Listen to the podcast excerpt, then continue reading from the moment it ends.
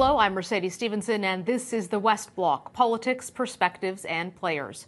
Protests continue in Iraq as people there demand more jobs and an end to government corruption. And on top of this unrest, the recent incursion by Turkey into neighboring Syria that has led many Kurds in the area to flee into Iraq. What is the situation on the ground right now in the Middle East?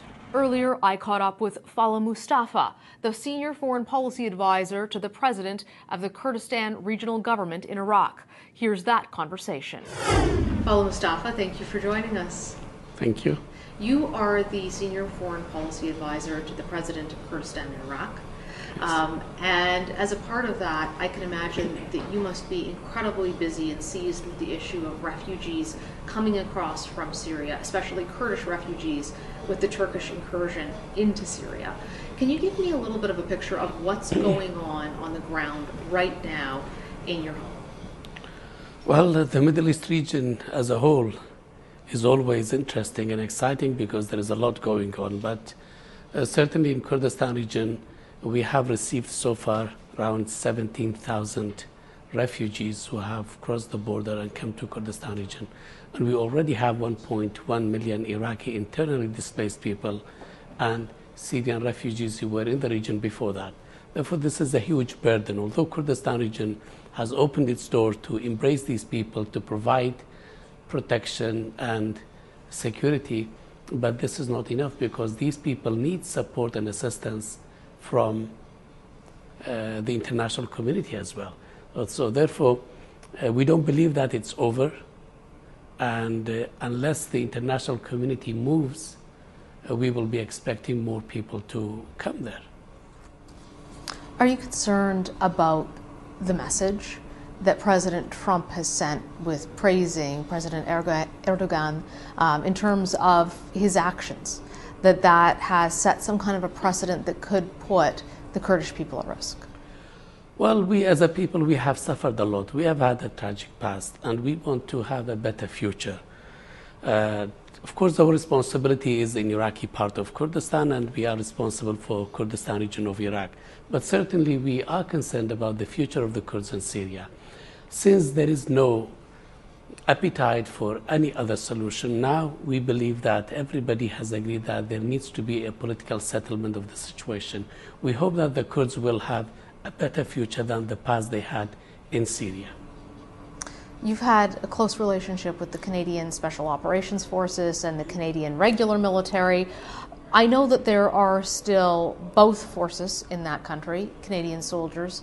Um, but I'm curious to know what is your relationship like right now with the Canadian government, and do you feel you're getting enough support? Well, we are grateful the, for the support that has been provided by the Canadian government in terms of military support, training, capacity building in the past during the fight against ISIS, but also their support, their humanitarian support and assistance to the refugees and IDPs, and also their actions here and also in welcoming refugees, especially Uh, for the Yazidis and also the people from Syria. But this is not enough because we do need the support and engagement of our friends and partners around the world. Kurdistan region can be a partner for peace and stability as we were a partner in the global coalition in the fight against ISIS. We were a partner in welcoming and hosting these refugees and IDPs in Kurdistan region, but also a partner for tolerance and peaceful coexistence among all the communities who are there. In order to do that, we need some strong presence on the ground. We are pleased to have American Embassy, Canadian Embassy office in Erbil, but we look forward to the day that that is upgraded to a full-fledged consulate general when they can provide more support. Uh, technical assistance, capacity building, strengthening our democratic institutions, empowering youth and women, engaging with our civil society, encouraging the private sector investment, and also engaging with our universities. So there is a lot that could be done in order to further develop these ties. Working with our government in the field of reform and reorganizing the Peshmerga ministry and Peshmerga forces, the administrative and financial reform that we have started in ensuring transparency and accountability. So there, there are means and ways that the Canadian government can work closely with Kurdistan regional government in order to do so. There's been a lot of concern about Iran's increasing influence in Iraq. What are your thoughts on that? What have you observed happening in the country? I believe one way in order to make sure that Iraq as a whole uh, is sovereign, independent, free, is to ensure that the political system of governance, the security system, the economic system, the social system is strong enough in order to be able to protect itself.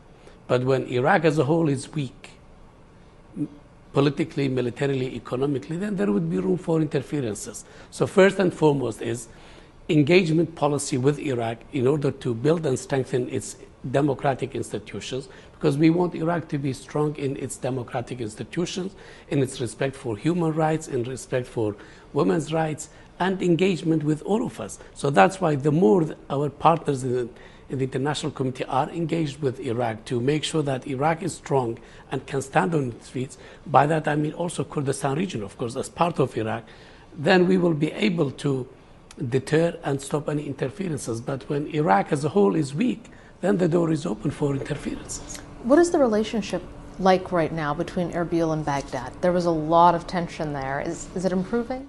Well, one thing is very clear. After the uh, last elections in Kurdistan region and the rest of Iraq, uh, a new chapter has started between Erbil and Baghdad. And we were very hopeful that we would be able to address the outstanding issues that have been there in order to address them and solve them. It may take some time, but we have, we have found out that there was the desire and willingness from, from both sides to work together closely to address them. But unfortunately, the October demonstrations have stopped that or have affected that. But certainly the KRG is working closely with Baghdad and Kurdistan region. The president, the prime minister are working with Baghdad in order to address these issues, find solutions. And uh, this would be good for the stability in the country, but also in ensuring that we implement the constitution of the country, which states that the country is a federal country, a democratic country, and that we can share the power and wealth. What message would you like to send to the Western world? Um, I guess I'm wondering if ISIS is still a concern. Obviously, you're worried about the influence of Turkey. What message do the Kurds have about why security for the Kurdish people is not only important there, but important regionally and globally? I believe security is a shared responsibility. The fight, the fight against ISIS is not over yet.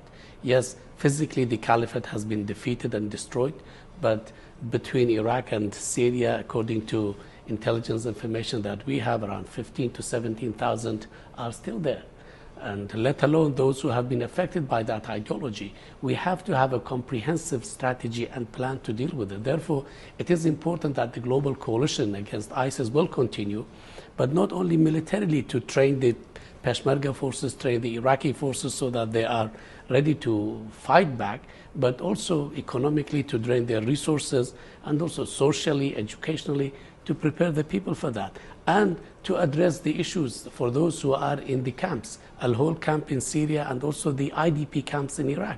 We need to address the root causes of the problem because if people are left alone, if people do not feel that they have a future, then they would join any group. So it's important for the international community to stay engaged, work with those who are on the ground to make sure that we don't allow allow the resurgence of ISIS or the likes of ISIS. This is one, I mean, fighting terrorism. So this is a shared responsibility. Second, the issue of refugees and IDPs. We are ready to play our role, but also the international community has to contribute more so that we can keep the people there or for those people to go back to their original places before they start there to migrate to Europe and elsewhere. So it would be less costly and it will be more appropriate for these people to be held while there. Kurdistan region is proud of its culture of tolerance and peaceful coexistence. We are proud of the diversity we have. Help us, support us, and strengthen our democratic institutions so that we can have stability, security, and prosperity. Falah Mustafa, thank you so much for joining us. Thank you.